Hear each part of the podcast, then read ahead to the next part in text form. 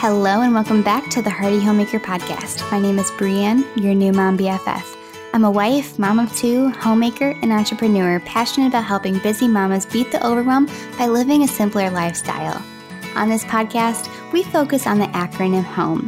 The H stands for habits, O for organization, M for mindset, and E for efficiency. Each week, we'll dive into one of these topics to help you simplify your life so that you can focus on what matters to you most your family, your home, your life. Some topics you can expect to hear on this podcast include decluttering, minimalism, faith, organization, habits, strategies for managing your home, biblical mindset, time management, slow and simple living, and so much more. In a world that glorifies busyness and hustle culture, what would it look like to live a simpler, more purposeful life without constantly feeling irritated, overwhelmed, and overstimulated? On this podcast, we will show you how. Get ready for your life to change, Mama. I'm so glad you're here. Welcome home.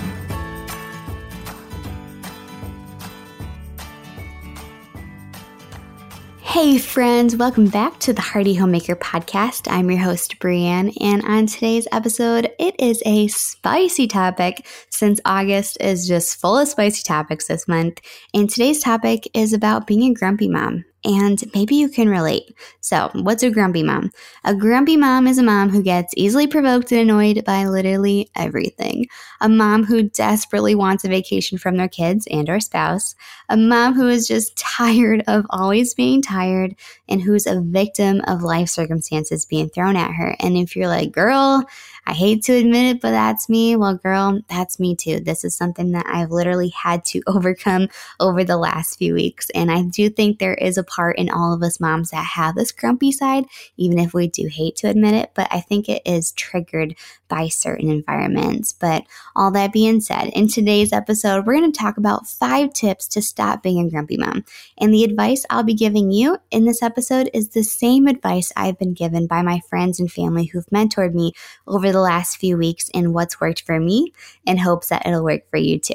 So, without further ado, let's go ahead and jump right in five tips to stop being a grumpy mom. So, the first thing you need to do or first tip, I should say, is identify what's making you grumpy. So, is it your kid's attitude? Or is it your spouse's work schedule? Is it the clutter in your house or unrealistic expectations you put on yourself? Whatever it may be, once you identify what is making you grumpy, it's important to ask yourself is this something I can control or is this something I have no control over?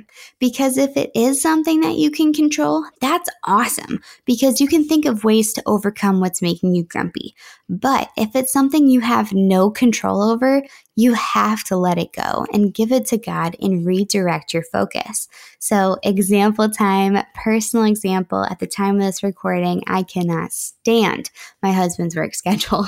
And I have some choice words for the person who created it, but it's something that I have no control over. But instead of focusing on the fact that I never get to see my husband, I redirect my focus and get excited for fun things that we can do together as a family whenever he is home, like going on a trip to the lake or planning a picnic in our backyard, you know, the little things. So identify what is making you grumpy so you can either redirect your focus or focus on overcoming what's bothering you. That leads to tip number two, which is do the things that you love to do. Prioritize joy in your life. Ask yourself, what are some things that you love to do? Do you love working out or going on a hike? Do you love crafting or soaking up the sunshine? Whatever you love doing, prioritize time in your schedule to do that. So for me, prioritizing joy looks like peaceful, quiet mornings. But for you, that might look totally different. It might look like joining a gym to prioritize your mental and physical health. Whenever you prioritize doing the things that you love to do, you start to enjoy more in your life. Hey, friend, I hope you're enjoying the episode so far. I wanted to go ahead and hop in super quick and let you know of a free resource I have for you If you struggle with keeping a tidy home and feel overwhelmed by the clutter in your space, introducing the Clutter Free Checklist. This free checklist will walk you through every room in your house and help you declutter so that you can have the physical and mental space to be able to play with your kids and create a home you love. To grab the Clutter Free Checklist, head over to heartyhomemaker.com slash checklist. The checklist is waiting for you to grab at heartyhomemaker.com slash checklist or click the link in the episode description to grab your checklist today. Now back to the episode. So that leads to tip number three, which is one that I think as women we have a really hard time doing is ask for help. As moms, it's easy to let our pride get in the way of asking for help, but having support is something that all of us need. So that could look like having your husband or friend or family member or babysitter come over and help you with the kids while you take a break and give you that space and time you need for yourself or time to prioritize your health. It's so important to make sure to ask for help and have that support you need, friend. I know it's hard to do and it's not easy to do to ask for help, but it is 1000% worth it and it's going to help you so much in the long run. Number four, get out of your house. So, this is kind of related to the last one, but get involved in your local community. Hang out with your neighbors. Join or serve your local church. Take a walk or a hike. Go explore parts of your town or your city. Whatever it is, get out of your house. Now, there is nothing wrong with being a homebody. I know I am personally, and I have a really hard time with this one.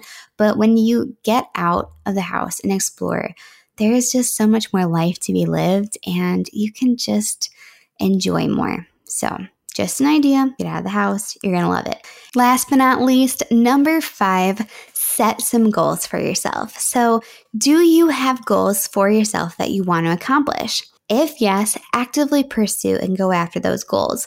But if not, go ahead and sit down and write out some goals that you want to go ahead and achieve. So maybe that looks like something simple and reading two books a month, or maybe it's a health goal of losing an amount of weight in a month, or maybe that looks like taking the steps to go after your dreams when you do set some goals for yourself, more often than not, that grumpy mom part of you is going to leave you alone because you have that clear focus of what you want to achieve and you're not going to let life circumstances deter you from your goals. So, all that being said, friend, those are the five tips to stop being a grumpy mom. I'm going to go ahead and go over it one more time. Number one, identify what's making you grumpy. Number two, do the things that you love to do. Number three, ask for help. Number four, get out of your house. And number five, set some goals for yourself. All that being said, friend, if you enjoy this episode, make sure to go ahead and send it to a friend who totally needs to hear this for themselves. And also, friend, if you have any questions regarding this topic or any other topic, please feel free to head over to heartyhomemaker.com slash question and ask your question in there. That way I can go ahead and feature you in an upcoming Q&A Friday episode. I am planning on doing the Q&A Friday episode sometime in the beginning of September. So make sure to go ahead and submit your questions sooner than later. And other than that, friends, if you haven't already, make sure to leave a five star review on Apple Podcast, Spotify, or wherever you listen to podcasts. It literally takes five seconds and it is much appreciated. And that way, more moms can see this podcast and also receive the help that they need. And other than that, friends, I hope you have the most beautiful rest of your day. And until next time, I will chat with you soon. All right, bye.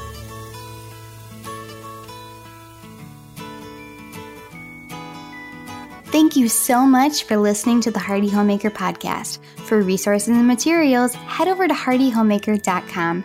If you enjoyed this episode, share it with a friend, or better yet, leave a five star review on Apple Podcasts, Spotify, or wherever you listen to podcasts so that more mamas can find this podcast and live a simpler lifestyle too. Who knows? You might even have your review highlighted at the beginning of one of the next podcast episodes. As always, I am praying for you and I hope that you have a wonderful rest of your week. Until next time, I'll chat with you soon.